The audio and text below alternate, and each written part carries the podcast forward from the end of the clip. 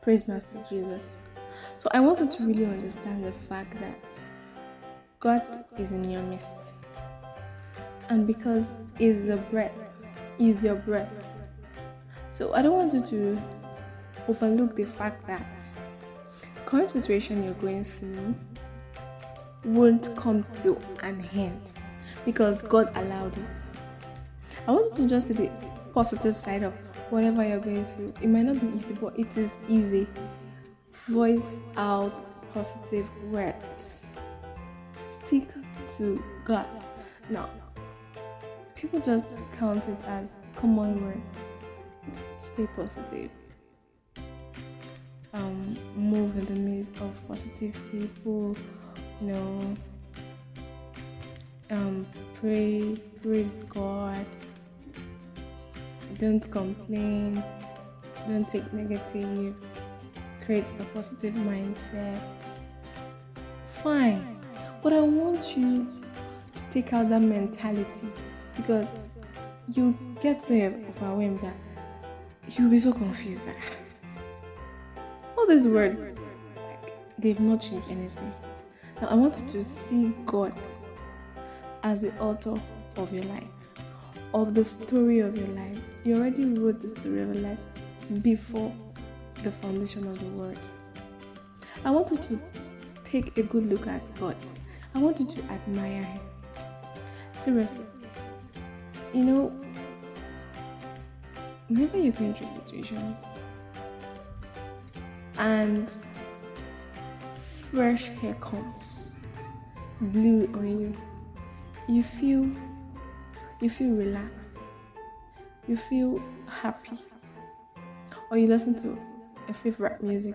Now, I want you to take a gaze at God, look at Him, admire God, your Creator. Throw away that problem because He brought that problem to help you accomplish your goals.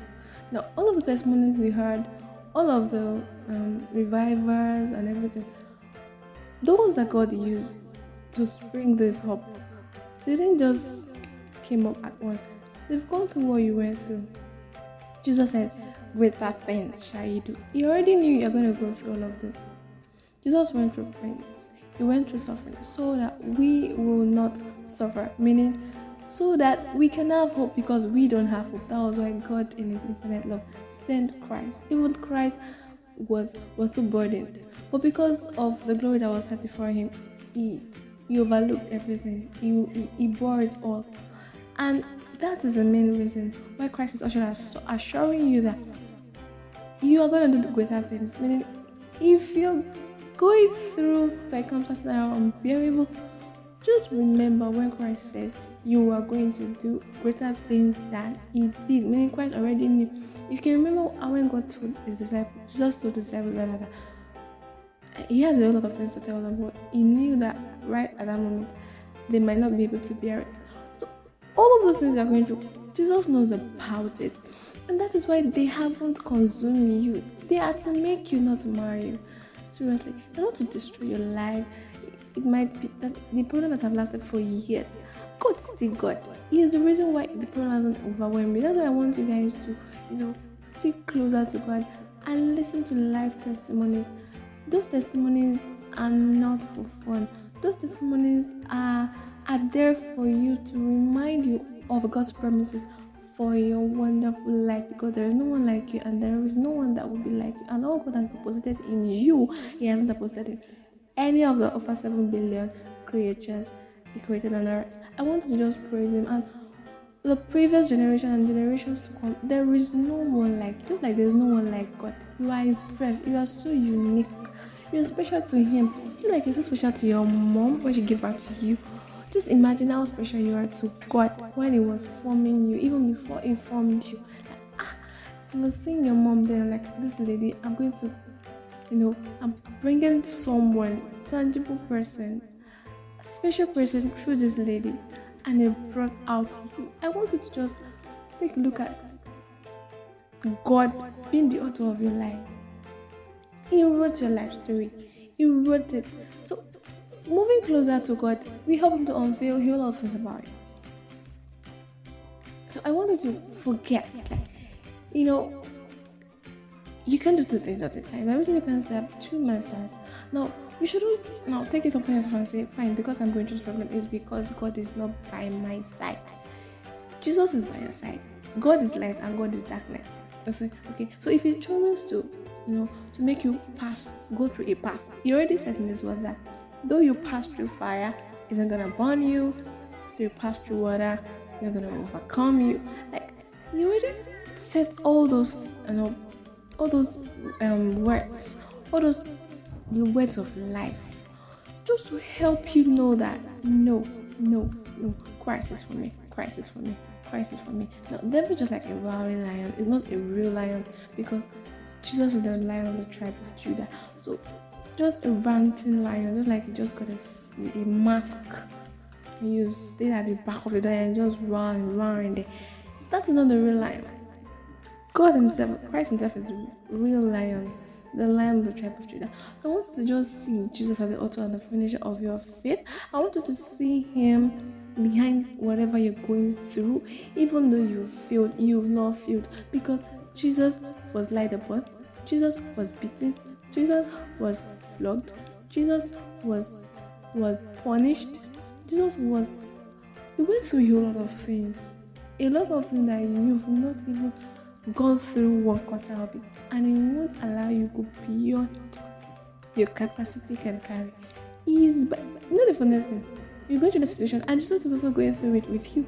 Because He is by you, He is with you, and He has better plans for you. Now, all of the testimonies, I'm making mention of testimonies because testimonies are evidences of the fact that God is real and is still the same yesterday, today, and forever.